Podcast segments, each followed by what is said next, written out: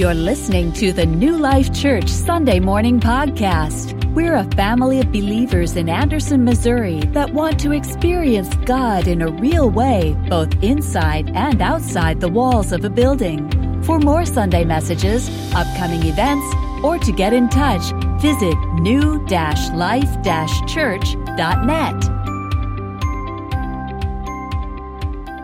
Oh, hallelujah. I'm glad to be here today. I tell you what, here's what I want you to do. First thing, I want you to look at the person to your left and say, God wants you to be a hunger buster. Now, I know that sounded a little weird. And some of you probably didn't participate, and you're sitting there thinking, man, I missed my chance. So I'm going to give you another one. So you look to the person to your right and say, God wants you to be a hunger buster. Now, if you were raised in Texas, you're thinking of Dairy Queen right now. And, uh, but that's not exactly what I was looking for. But at any rate, I'm going to, as, as Tony Evans says, I'm going to explain it to you here in a minute, okay? All right, but uh, well, I'm going to read to you. I'm going to be preaching out of the most current version of the Bible that they had in 1611. But I am going to be reading this to you from the NLT, okay? If I can read this tiny, tiny print. Uh, I want to read this story of in John chapter 4 and verse uh, 1 through 42. And uh, so it's, it's, a good, it's, a, it's a little bit lengthy, but it's a good story. So gather around. Story time, guys. Everybody say story time. All right, thank you. All right, this is going to be fun. All right, you ready? Okay. Jesus knew the Pharisees had heard that he was baptizing and making more disciples than John, though Jesus himself didn't baptize them, his disciples did. So he left Judea and returned to Galilee. He had to go through Samaria on the way. Eventually, he came to the Samaritan village of Sychar, near the field that Jacob gave to his son Joseph. Jacob's well was there, and Jesus, tired from the long walk, sat wearily beside the well about noontime. Soon a Samaritan woman came to draw water, and Jesus said to her, Please give me a drink. He was alone at the time because his disciples had gone into the village to buy some food. The woman was surprised, for Jews refused to have anything to do with Samaritans. She said to Jesus, You're a Jew, and I'm a Samaritan woman. Why are you asking me for a drink? Jesus replied, If you only knew the gift God has for you and who you're speaking to, you would ask me, and I would give you living water. But, sir, you don't have a rope or a bucket, she said, and this well is very deep. Where would you get this living water? And besides, do you think you're greater than our ancestor Jacob, who gave us this well? How can you offer better water than he and his sons and his animals enjoyed? Jesus replied, Anyone who drinks this water will soon become thirsty again. But those who drink the water I give will never be thirsty again. It becomes a fresh, bubbling spring within them, giving them eternal life. Please, sir, the woman said, give me this water and I'll never be thirsty again, and I won't have to come here to get water. Go and get your husband, Jesus told her. I don't have a husband, the woman replied. Jesus said, You're right. You don't have a husband. For you've had five husbands, and you aren't even married to the man you're living with now. You certainly spoke the truth. Sir, the woman said, You must be a prophet. So tell me, why is it that you Jews insist that Jerusalem is the only place of worship, while we Samaritans claim it is here at Mount Gerizim, where our ancestors worship? And Jesus replied, Believe me, dear woman, the time is coming when it will no longer matter whether you worship the Father on this mountain or in Jerusalem. You Samaritans know very little about, about the one you worship, while we Jews know all about him, for salvation comes through the Jews. But the time is coming, indeed, it's here now, when true worshipers will worship the Father in spirit and in truth. The Father is looking for those who will worship him that way, for God is a spirit for those who worship him must worship him in spirit and in truth.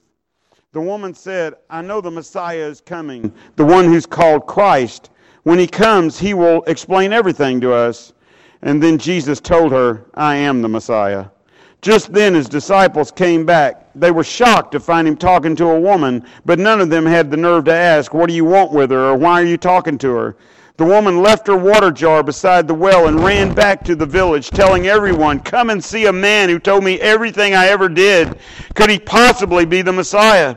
So the people came streaming from the village to see him. Meanwhile, his disciples were urging Jesus, Rabbi, eat something. But Jesus said, I have a kind of food you know nothing about. That's where the hunger buster comes in, by the way. Did someone bring him food while we were gone? The disciples asked. Then Jesus explained, My nourishment comes from doing the will of God who sent me and from uh, who sent me and from finishing his work. You know the saying, 4 months between planting and harvest, but I say wake up, look around. The fields are already ripe for harvest. The harvesters are paid good wages, and the fruit they harvest is people brought to eternal life. What joy awaits both the planter and the harvester alike. You know the saying, one plants and another harvests, and that is true. I sent you to harvest where you didn't plant. Others had already gone, done the work, and you'll get to gather the harvest. Many Samaritans from the village believed in Jesus because the woman had said, He told me everything I ever did. When they came out to see him, they begged him to stay in their village, so he stayed for two days, long enough for many more to hear his message and believe. Then they said to the woman, Now we believe, not just because of what you told us, but because we've heard him ourselves. Now we know that he is indeed Savior of the world. That's my little grandson right there. Amen, brother. Praise God. All right, hallelujah. Jesus, God has an appetite for souls. God has an appetite for souls. Do you know that God is hungry for souls? Amen. You know, the, uh, uh, I've heard people say that, you know, God made man so that he would have fellowship. Well, you know, I, I got a news flash. You know, God didn't really make us so that we would have fellowship with him. God had all the fellowship he needed. He's never lacked any fellowship. He was in complete harmony with God the Father, God the Son, and God the Holy Spirit. Amen. He's never sat around in heaven and thought to himself, I sure am lonely. I wish somebody would show up. That's not what he had on his mind. But the Bible says in the book of Ephesians that we were created by God to show forth his good works. To show forth his good works. Amen. Have you ever thought about the fact that in the context of humanity is the only place that God can show forth the type of love, amen, that he has inside of him? The, the grace that God has extended to us is exemplified in the, in, in the context of us. In the fact that He cared about us so much that He sent His Son that to die on a cross, who took on the robes of flesh, and, and, and gave Himself for us so that we might have eternal life. Amen. Somebody say amen. Y'all are scaring me. All right. Amen. And so God, God sent forth His Son. God has an appetite for souls. When, when Adam and Eve sinned in the Garden of Eden, God came down into the garden, man, and He was looking, and He said, Adam, where art thou? And Adam said, uh, I'm, I'm afraid. We're hid. And he said, Who told you you was afraid? Amen. And so he killed, uh, he killed the animal and he, and he clothed them and the first blood was shed for us for us so that he could be a sacrifice for our sins. He showed us that through the blood, he would make a way that we could have fellowship with him. Jesus has an appetite for souls. And we see in this story today that Jesus goes to Samaria. Amen. And as he's heading to Samaria, the first thing I want you to, to, notice in this passage of Scripture is that it says that when the Jews found out that Jesus was baptizing people and that more people were getting baptized under Jesus than John, amen, that he left and went to Judea. And, and, you know, the first thing that I want to think about today is, is that God is not trying to build a ministry. He's trying to build a kingdom. Ministries are great. They're a mobile for which we are able to do wonderful things for God. But if we're not, if we're not careful, if we're not careful, we get caught up in the fact that uh, uh, the ministry becomes the focus rather than the kingdom of God and what God is really about. Amen. What he's what he's what he's hungry for more than anything else is for lost souls to come to Him. Our pastor just gave us an awesome uh, series on the shepherd. And you know, one of the things that Jesus said about himself as the good shepherd, he, he told his disciples he came to seek and to save those which are lost. He, and, and he gave us an illustration of how he, he left the 99 and he went out to find that one lost sheep. You know, because God is not okay with people dying and going to hell. The Bible says that He is not willing that any should perish, but that all should come to repentance. If it's, it would be God's will for every person in this world to come to know Him as their Savior. Do you believe that today? Amen. We've got to believe that. Amen. I don't believe that anybody's doomed from the time they were born to go to hell. I believe that every single person on this planet is a person that God created in His image. He died for on the cross. And he's, and he's hungry for them to hear the Word of God and to come to the love and the grace that only God can bestow upon us. But how are they going to do that? How are they going to do that? They've got to know. They've got to be told. They've got, it's got to be shown them that God loves them and that He wants them in His kingdom. Think back to when you got saved. And, and how, what are the events that took place in order for uh, you to come to know the Lord Jesus Christ as your Savior? Every one of us in this room that are a Christian, we all have a different story. Every one of us have a different story. Some of them, some stories are, are, are a little darker than others. Amen. But you know what? I can guarantee you this, that there is, there is something called God's prevenient grace. And that is the grace that goes before us, that prepares our hearts, that orchestrates things in our life so that we can uh, come to a place to where we need to make a decision as to the life that we're living and the life that, that God offers us. That's called prevenient grace. I don't know about you, but man, I mean, my life was wrecked. I, was raised in Dallas, Texas, and, and I had a 13 year drug addiction, and I came to know the Lord Jesus Christ at age 29. And at 29 years old, I was a hopeless heroin addict on the streets of Dallas.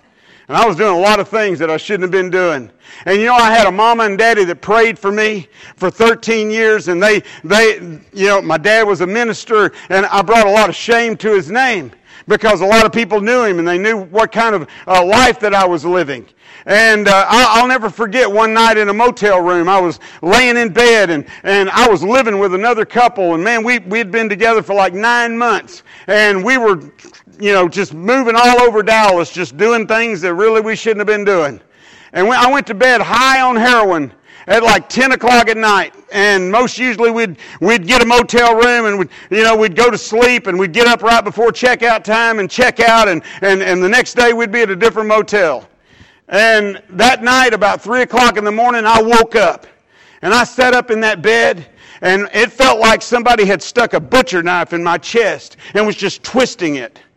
And I remember I woke up and I hollered out, and they were in, a, in, the, in the next bed over, and I never even stirred. They never even woke up. But I hollered out, Oh God, what is this?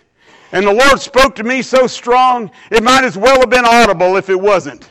And he said, This is a little bit of the pain that you've caused your parents for 13 years.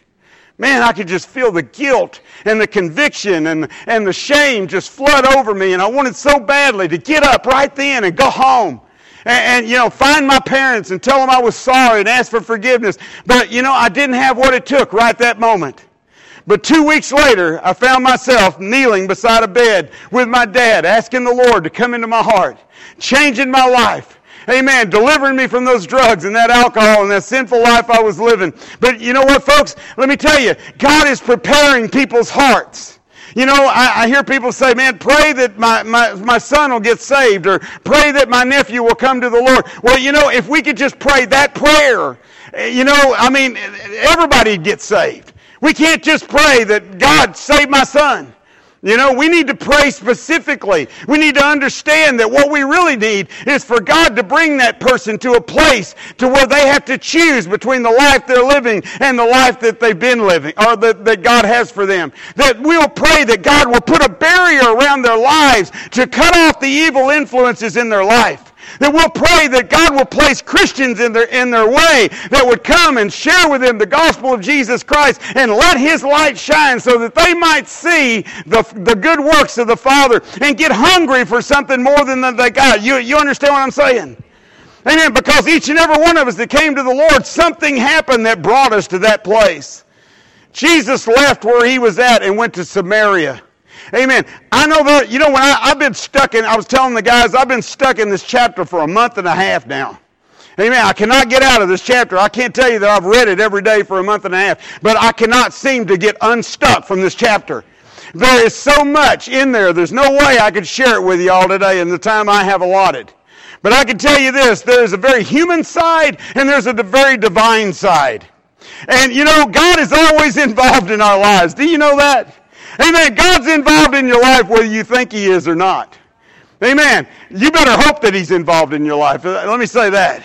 Amen. God is involved in our life whether we think He is or not. And, and, you know what? Jesus, He got up from where He was at and He headed towards Galilee. And, and in between where He was at and Galilee lied this area called Samaria. And, and if you read the Word of God, you know that Samaritans were not very well liked by the Jews. And the reason for that is, is because back in the Old Testament times, there was ten tribes that had split off from two other tribes. David was king over the two tribes. And the other ten tribes moved north and they became their own people. Well, eventually the Assyrians came down and conquered them. And when they conquered that area, the Assyrians came in and they intermingled and intermarried with the Jews. And over time, these people became basically what we might call half-breeds. And the Jews hated them. They hated them because they weren't Jews and they weren't Gentiles. They were something in between. That's the way they looked at them. It was very prejudiced. Amen. And so the Samaritans, if you look in Jesus' story, whenever he wanted to throw a twist in, he always threw the Samaritan in. It was the good Samaritan that stopped by the roadside to help the poor man that had been beat up by the robbers. And you know, and when he said the word Samaritan, every Jew listening to that story went, oh, yeah, Samaritan. Why did that be a Samaritan? Why couldn't it just be a good old boy, you know? And, and Jesus was constantly trying to get them to broaden their scope and try to help them to understand that God had a bigger plan in mind. And that bigger plan was going to include everybody. It wasn't just going to include the Samaritans, it was going to include the Gentiles too. Amen. The Bible says that the mystery of the gospel is that all households of faith might come under one roof. Are you hearing me today? Amen. That's why God is not so concerned about denominations and what sign we got out there beside the road and all that. He is concerned about whether or not we are in the kingdom of God.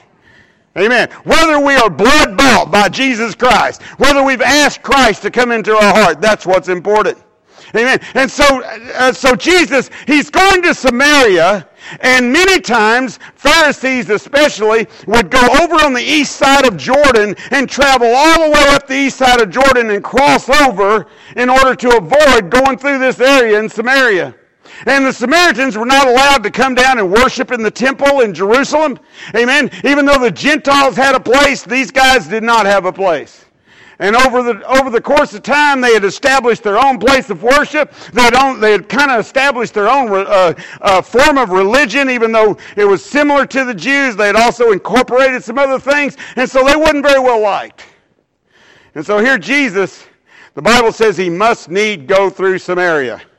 He must need go through there, first of all, geographically, because it lied in between where he was trying to get. It was from point A to point B. But the next thing, the, the other reason why he must need go through there is because I'm sure that he understood in his world there was a divine appointment that was waiting to happen. You know what, folks? God wants to put some divine appointments in our life. And too often, I was thinking about this today, man, the Lord's really been dealing with me recently about distractions and, and, and things that, that carry our attention away from where God really wants us to be you know, the news and sports and, and, and you know, just a career and things that are going on in your life that seem to just constantly uh, grab your attention. And, and if we're not careful, we lose what God is trying to do in the midst of everything else that's going on. God has a plan. He is going to do something right where we're at.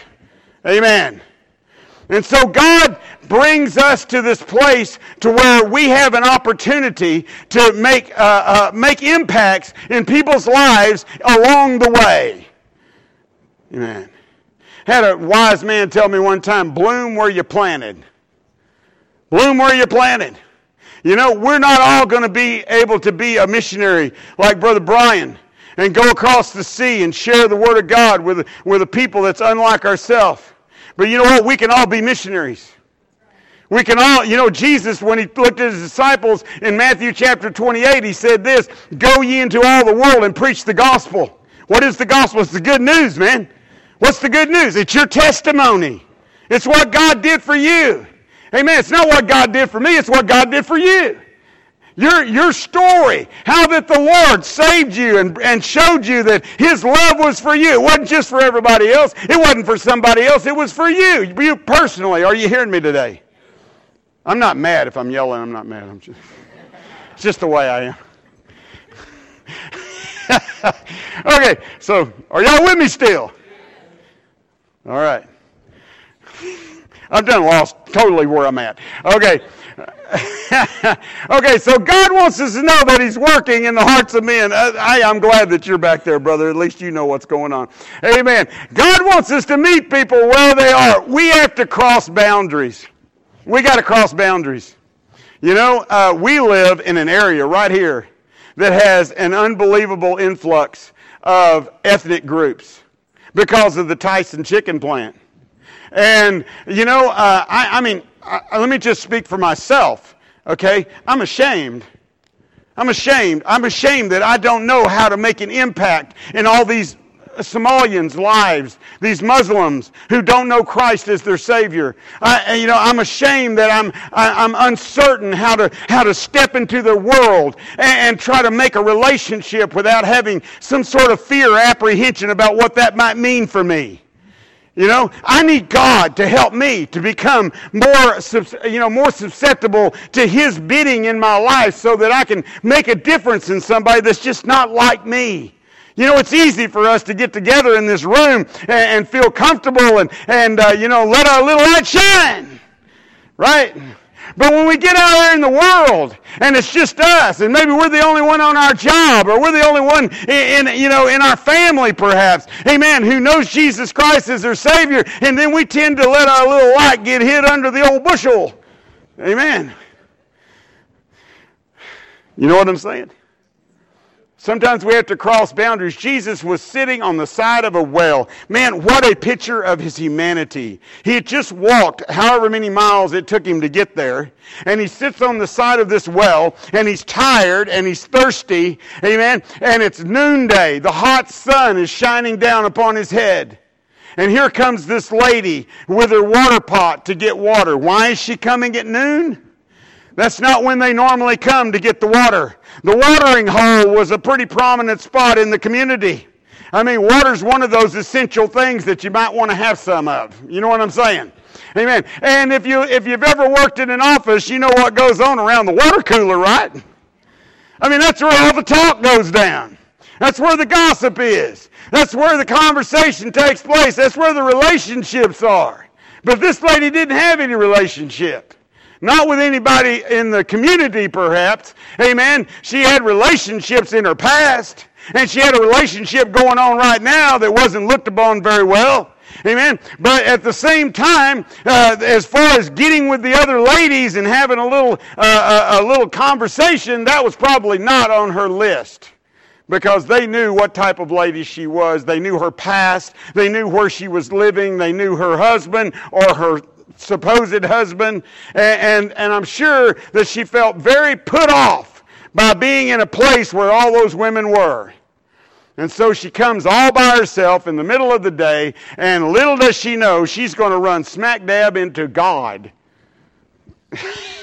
in the flesh, Jesus Christ. Amen. And Jesus looks into her face can I ask you a question? You ever been to the mall at Christmas time, or any time really, I guess, or, or, or, an airport? Brother Tony sits in a lot of airports, and I'm sure there's times when you just sit there, brother, and just look at people's faces. Have you ever just sat and looked at people's faces? Amen. They're going somewhere, man. They got something on their mind. They're, they got things going on. But when you look into their faces, what you see oftentimes is sadness you see, uh, uh, you know, confusion, and, and, they're so distracted by the things of the world, and they're not really aware of the fact that God has something in store for them, that He wants to engage with them. In order for us to engage with the lost, we have to go where the lost are. We have to go with, I like to fish. I'm not going to catch no fish in here. Amen. I'm not going to catch a fish in here. There ain't no bass going to get on my hook in here. I could bring the best equipment I got, Brother Jeremy, and I could throw it out there, but I am not going to get a bass in here. You know why? Because there ain't no bass in here. You got to go where they're at, right? We were out there at the river yesterday. I had the privilege of being uh, out there for a couple hours with Brother Jeremy, and, and uh, you know you know what I heard? Wow, why are y'all doing this? Why why are you? What is this? Who are y'all with? And I heard Jeremy sharing his testimony with somebody, and they were like, "Wow, that's awesome." You know, did anybody get saved? I don't know. Did they? Maybe not. But I can guarantee you this: what did Jesus say? He said, "Not everybody that plants harvests." The seed's got to be planted before the harvest can come. Somebody else can come along and do the harvest. Amen. We got to get out there and plant the seed. Sometimes we might actually get to do the harvest. And man, when we do, that is an awesome experience. I don't think there's anything greater than when you have the opportunity to, to sit down with somebody and lead them to the Lord and pray that prayer with them and you know that they really mean it and see their life change. There is not a more awesome moment than that. That's as great as it gets, man. Amen. But you know what? In order for us to engage with them, we have to be willing to step out of our comfort zone and step into their world. Jesus found the fishermen down by the docks cleaning their nets. He wasn't a fisherman, he was a carpenter. Amen. He, he wasn't at Lowe's witnessing to folks, he went down on the fishing docks. And he shared the word of God. He stepped right off into their world and said, Come. He found the tax collector at the booth collecting taxes. Amen. And he wasn't, you know, he wasn't a government official, but he went where they were.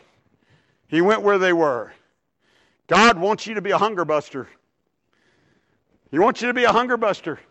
He wants to feed his appetite. He wants you to feed his appetite with souls. He done said, he said straight up, my meat is people. People. The harvest is people. When God's heart beats, people.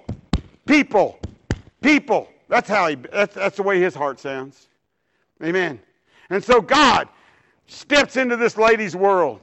Now let me tell you something. As I was looking at this passage of scripture, what I found was that this is a clinic on personal evangelism. I mean, this is a clinic on personal evangelism because this lady exemplifies what we run across so often when we try to tell somebody about Jesus. First of all, she was pretty sarcastic. She was cynical. She was doubtful. You know, I mean, she had, she had some preconceived ideas that had been placed there probably by people who called themselves religious. Come on. I remember I pastored a church in Reeds, Missouri one time. Anybody ever been to Reeds? I'm sorry. that is like the armpit of Missouri for sure, but at any rate, I was there three years. I, I don't know if God was punishing me for some loss, some secret sin I had, or what. I don't know exactly what was going on. But I was there for three years, man. And and you know what? It was it's a farming community. It's a farming community. And uh, you know, all the people there are very morally good. I mean, you know, they they had they worked and they paid their bills and and this and that and the other. But you know what? Uh, I could go out in that community, and I did many many times. And I could knock on the door and probably ask anybody in that community to loan me ten bucks, and they would have done it. You know, that, I had that kind of relationship with them. But if I asked them to come to church, they wasn't about to. The reason being had nothing to do with me. That church had been there about 30 years and they had already ticked off everybody in that town two or three times. And there were already people that said that they were Christians who had treated them really badly. And so they had some very strong preconceived ideas, and, and I wasn't going to change those ideas. And sometimes we meet people out there that need Jesus, and they need to know that the Lord loves them and that their lives can be changed. But if we're not careful, we don't we miss the fact when they started throwing up opposition to us, we miss the fact that we're not the first guy that came along. Amen. We have to be a difference maker. We have to show them that we really have a reality and that there's a difference in what we've got to offer. And so Jesus was sitting on the side of the well, and, and this lady comes by, and, and guess what? She, he begins to show her that he cares about what she cares about. You, are you following me? Am I doing all right? He cares what he cares what she cares about. What did she care about? Well, she wanted some water. You know, she came there to get water. That was the plan.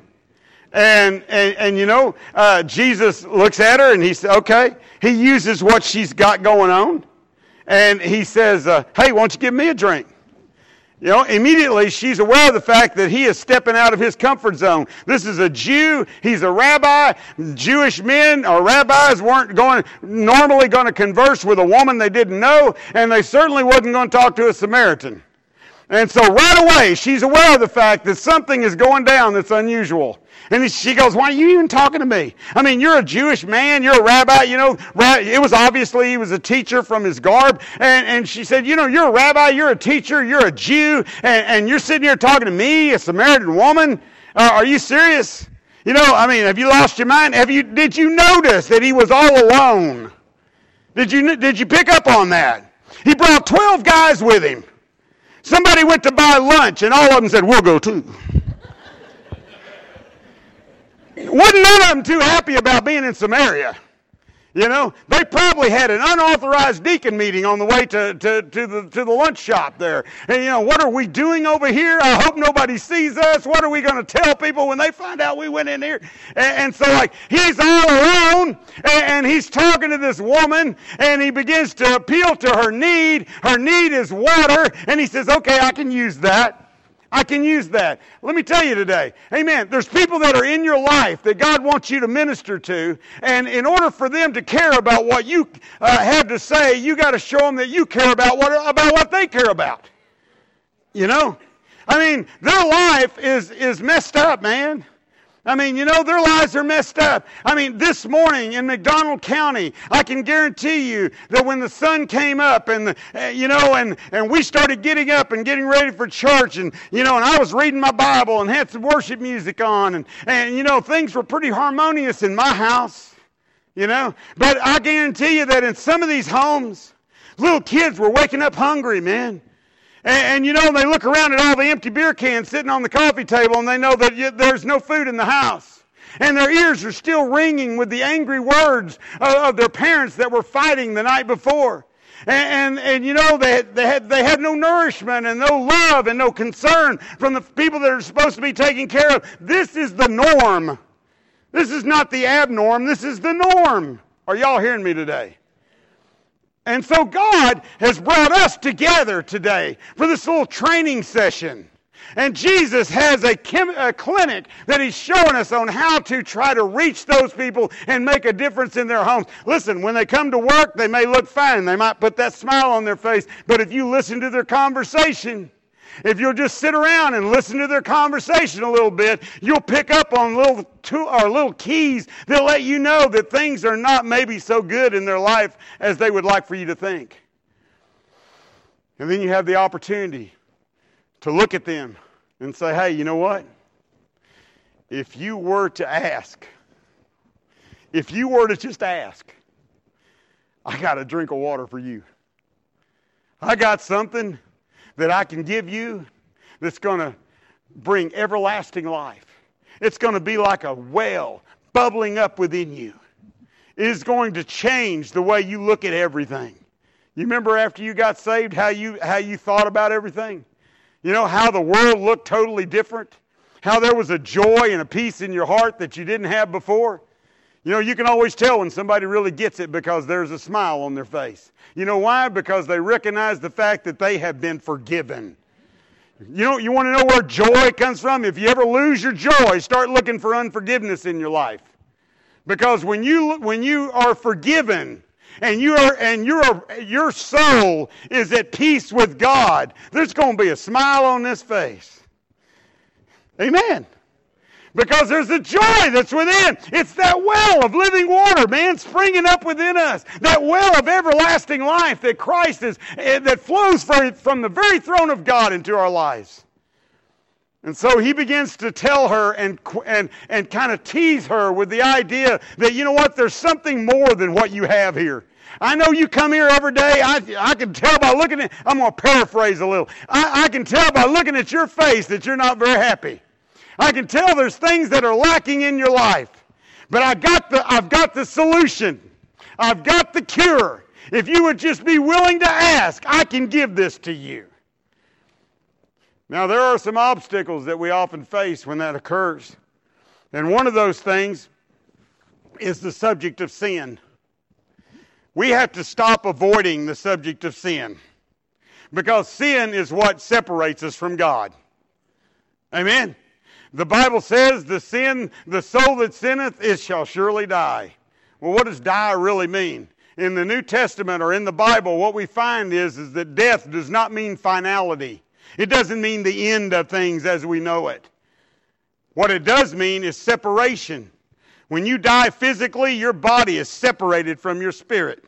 Amen. When you die, your spirit is gone. That body is just a shell. You know, if they wheel that box in here and, and your body's laying in there, you know, you're not, that's not you. That's just the house you were living in.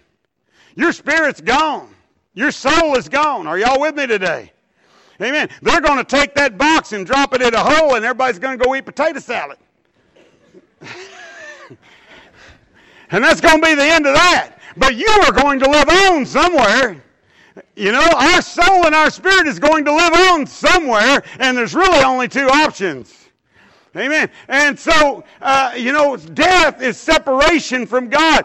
Death is separation from the Lord. And so he, he looks at her and he says, uh, you know, stop avoiding the subject of sin. He says, Where's your husband at? Now, he doesn't condemn her. You know, I used to know some guys down in the Osho, they'd stand out there on a busy street corner with a sign, a big sign that says, You're going to hell. You're going to hell. You know, hey, maybe somebody got saved like that. I don't know. It doesn't seem like the most profitable evangelism tool to me. but if that works for somebody, okay, whatever. But, uh, uh, but I can tell you this sin is something that we have to deal with. So how do you deal with that, man? How do you even bring up the subject of sin? When you're talking to people who are living a sinful lifestyle, how do you even bring it up? Well, you got a life that you lived yourself. You have your testimony, you have your story. Listen, I don't have to condemn. I, I, work with people all the time. I probably work with what most people would consider to be the dregs of the earth. I meet with 100 sex offenders every week. I do 12 groups across the state. I've been doing that 13 years. I have, I have met thousands of sex offenders. And you know, uh, everybody's story is different. I've got people that were, you know, made really dumb mistakes, and I've got people that are pretty sick in the head.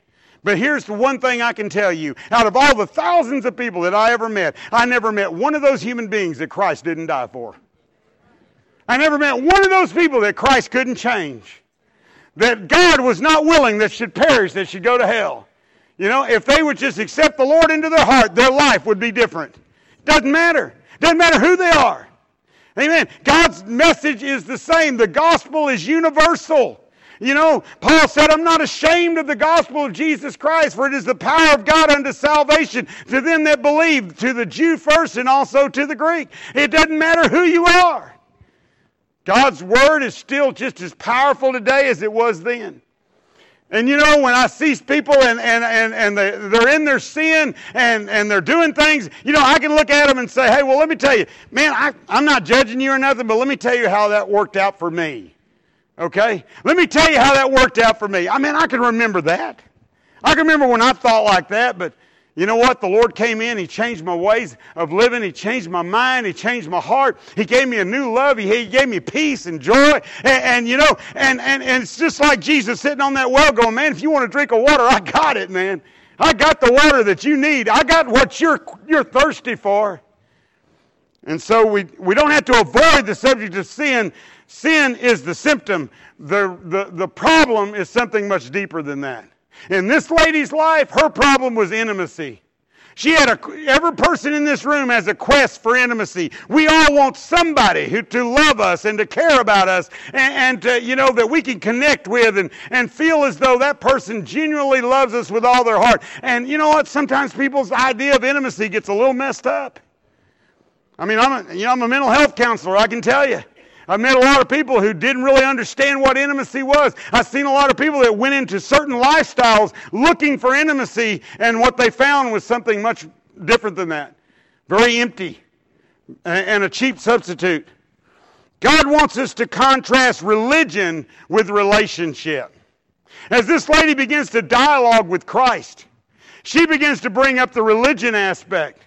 Okay, well, you know, you're, you you got you seem like you got something going on. Uh, you know, you're a little different than the last the last preacher I met. I got I got to hand it to you, Jesus. You know, you seem like you have a little different uh, uh, t- twist on things. But you know, let's talk about religion for a minute. You know, let me tell you what religion does. Man, it'll kill you. Religion will kill you. Amen. You know, I used to go out when I was in Bible college, me and a buddy of mine, we used to go out and witness quite a bit. And we'd pass out gospel tracts and we'd talk to people and try to share with them the gospel of Jesus and, and what have you. And, and you know, back then, uh, D. James Kennedy was a guy that uh, pastored a Presbyterian church over in Florida, and he had a thing called Evangelism Explosion. How many of y'all remember that? Two of us. Okay. And. All righty. Well, then, anyway, uh, he had a little book that you read, and he told you how to how to how to kind of witness to people, right? And so, D. James Kennedy, like um, he he said, hey, you know, one thing you can do is you can ask people, you know, like if you were to die right now and you was to stand before God, and God was to ask you, you know, why should I let you into my heaven? What would be your answer? And you know, if you ask most people that, if they say, if they think they're going to go to heaven, most of them will say one of a couple of things. They'll either say, well, I'm, I'm Baptist, or I'm Methodist, or I'm whatever, you know. I, I go, I go to this church, or I go, I was baptized, you know. And, uh, or, or they might say, well, I'm a good person. You know, I'm, I'm, I'm morally good. I mean, you know, I'm, I, I believe in the golden rule. You know, what goes around comes around. I try to do my good thing you know. But, you know, none of that gets you to heaven. The Bible says there's only one way to get to heaven. And it's through, you know, confessing with your mouth, believing in your heart that Jesus Christ is Lord. I mean, that's the only way you're going to get there. It's the only way anybody's going to get there. There is no salvation other than Jesus. Amen. And so, you know, being a good person ain't going to get there. Joining the church ain't going to get there. Putting your name on a roll ain't going to. Are, are y'all hearing me today? Amen. And so this lady was fed up with religion. I doubt she ever went to church anymore. Religion was not working for her. What she needed was relationship. And that's what we have to offer. In our lives, we have, the, we have the ability to offer a relationship with God. It comes through just understanding who He is and accepting Him into your heart. Amen.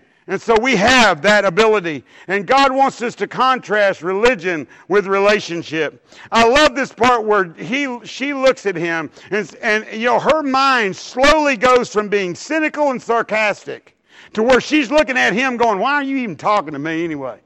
I mean, you're a Jew. Well, I know all about you Jews. And, you know, and then she flows down through the whole thing about religion. Well, you know, you guys don't even want us worshiping at your church. I, we, I wouldn't even be welcome at your church. Huh? Hey, let me say something. If there's a person in this county who is lost and undone, and they they need to be accepted when they walk in this door right here. And I know they are. Can I say something about this church? And I'll say this with all of my heart. I grew up in church. And I've been a Christian for 32 years. And I've pastored several churches. I'm going to tell you something right now, and I want you to receive this with all your heart. I have never been in a church that has better community than this church. Never. The, the, the love, the acceptance, the involvement. I mean, it's amazing. I mean, you guys are amazing. God has got, got a, He has got an environment right here that I believe that the worst sinner in this county could walk in this place and somebody would sit down beside them, embrace them, uh, try to find out who they are, and be there for them. Amen. Give yourself a hand. Will you do it? Amen. That's good. There's nothing wrong with that. Amen. You know, that's the kind of people we are supposed to be. To where we can reach out with the love of Jesus. It doesn't matter what we say if we don't do what we say. You know, we've got to, we've got to be able to exemplify it. And, and I love it when she looks at him and she says, you know, I know that there's this guy, Christ, the Messiah. I know that the, I've heard the story about the one who's able to really make the difference. And Jesus looks at him, at her, and I have never, I don't know, it may be in there, but I have never found any place else in the Word of God where he looked straight into somebody's face and said, I'm him. I'm him. You're looking at him. I am the Messiah. You know? I mean, he showed himself to be the Messiah. He told them in so many different ways he was the Messiah. But in this lady's life, he looked her straight in the eye and said, Baby, I'm her. I'm him, honey. You, you found him. Amen. Oh, if we could just reveal Jesus. If we could just reveal Jesus. We don't have to worry about what we look like. We don't have to worry about our problems and our issues. Ain't none of us in this room perfect. Amen. Don't look at me. Look at him. Amen. He's the one with the answer. He's the one who's got the, he, he's the one that's got the ability to bring us into this kingdom. Amen. Hallelujah. Finally, last thing. I'm almost done. God wants us to get, you didn't think I was going to make it this far, did you? God wants us to get to work. God wants us to get to work. Oh, I love the, this is where the meat of the passage is, right here. All this other was just the introduction. This is the meat right here. Amen. Jesus said, as the boys return with the lunch, and they're like, what's he talking to her for? Doesn't he know she's a woman? And she runs off with joy in her heart to tell everybody else about how she just had this experience with God that she didn't think that she was able to have because of her lifestyle and who, how she saw herself. Listen, it doesn't matter how, how you see yourself, it's how God sees you. Amen. It doesn't matter how you see yourself. It doesn't matter who you say you are. It's who God says you are. And you know what? He says that you are His workmanship, created unto good works. God, you're a trophy in God's eyes. Amen. And so she runs off to share the good news that has been shared with her that she has had a God experience in her life. And the disciples are like, What's going on? And Jesus says, Hey guys, I want you to look around. And you know what? I could see in my mind as people are, are in, down in the town or, or, you know, wearing those white robes or whatever they wore at that time, and they're running back up to where Jesus is, and it looks like just a herd of people. You know, yesterday was yesterday was out there at the river. And we was, and around the bend was all these rafts, right? And it was like a visual, what do you call it, a mirage or a, a, a, something. And it's like it looked like that there was that the same group was there the entire time, but little it was it was just more people coming in, more, and it slowly trickle by. But man, when you look down there, it looked like you had the whole, you know, the whole shooting match coming at you at once, you know. And I could just see Jesus pointing to his disciples, to these people that are coming up the hill to, to, to see him in their white robes. And he said, Guys, looky here. The fields are white unto harvest. There are so many souls. When you walk out these doors today, Amen. When you get on your job tomorrow, and when you when you're at buying your groceries at the store, you're buying your gas, and you look around, I want you to think to your mind, man, these are harvest fields. These are people out there that may, don't know Jesus, and you are the one standing there with the bucket of water going, Man, I could give you a drink if you just let me. Amen. And so he says, Guys, don't say four, four months into harvest. You ain't got to sit around and wait. Time is now. How many of you know we're living in the last day? If you don't know it, you missed it. I mean, we are living in the last day. I don't know when that last day is going to be, but I know that things are shaping up pretty good. And, and I know that we're, I've never in my lifetime seen a time when there's more, uh, you know, fear and division and hatred and, and all the stuff that goes down right now. And, and, you know, and if there was ever a time when the church needs to rise up and share the good news of Jesus Christ and us take our rightful place and show people that, you know what, you're not going to fix this through any political party. You're not going to fix this through some kind of movement or crusade or, or or march. The only thing that's going to fix what we got going on in our lives is God. And we are the we are the bearers of that good news. Amen. Don't say four months. Somebody else has already planted some seed. You don't know in your job who has already planted the seed, and God's looking for you to be the harvester. He's looking for you to come along and harvest the seed. The last thing, I didn't put it in the notes, but if you look over in the book of Acts, I think it's about chapter 8 or so. You see the story of Philip. And you know, at the time that uh, Jerusalem, uh, uh, when persecution came down on Jerusalem, there was over 10,000 people in the church of Jerusalem. Did you know that? When it said that when, when Stephen got martyred, there were over 10,000 people that were in Jerusalem that were Christians. And you know, you'd think God would be like, wow, that's awesome, man. We're building a mega church, dude. You know? But that wasn't his plan. And so persecution came down and they began to flee for their lives. And Philip went up, you know where he went? Samaria. He went to Samaria. And he was a deacon. He wasn't a preacher. Nobody told him he was called to preach. But you know what? He had Jesus Christ in his heart. He had the love of God within him and he had the fire of the Lord. And he gets into Samaria and he starts preaching the gospel of Jesus Christ. And the next thing you know, Philip is a tent evangelist. I mean, people are getting healed, demons are getting cast out, miracles are occurring. I mean, man, he's baptizing people. I mean, he is making a splash, buddy. And, and he didn't even realize he was going to do this stuff. Amen. Well, how, you know what? Samaria was ripe for the taking. You know why? Because somebody planted the seed. The harvest was white. All they was looking for was somebody to come in, and gather it up. Amen. You don't know what your harvest field is like right now. It may be just waiting for you to just open your mouth. Yes, we must let our light shine. Yeah, I've heard that saying where preach the gospel everywhere you go, use words if necessary. Yeah, it's great. Our life needs to be the first and foremost witness of the gospel. But if we don't open our mouth and share the word of God with somebody, they're not going to know. They're not going to know. Amen. And so I want to encourage you today. I want you, I want to encourage you today on two things. One thing is, is I want you to know that God wants you to be a part of this movement. He's not looking for just the pastor or myself or, or a certain select few. He, man, there's no room on the bench for anybody to sit down and do nothing. We all have a role to play. I, each one of us has a world that we can go and reach for Jesus if we will just allow ourselves to be involved. Amen. The second thing is, is that more than likely, if you will pray and ask God, He'll show you which one it is. He'll put somebody's face in your mind. He'll open up a door of opportunity. Somebody will say something that will just ring a bell in your heart to where you'll say, Whoa, wait a minute, wait. This is an opportunity right here. And that's when you break out that bucket and start pouring some water. Because they're thirsty, guys. They're thirsty. Bow your heads with me, real quick. Amen. Hallelujah. Father, thank you, Jesus. Thank you, Lord, today for the opportunity to share your word. Thank you, God, for this awesome group of people, Lord. Father God, I just pray, God, that your Holy Spirit, Lord, would just take the words that's been spoken today. Lord, I know I'm inadequate, God, but your Holy Spirit, God, is, is awesome.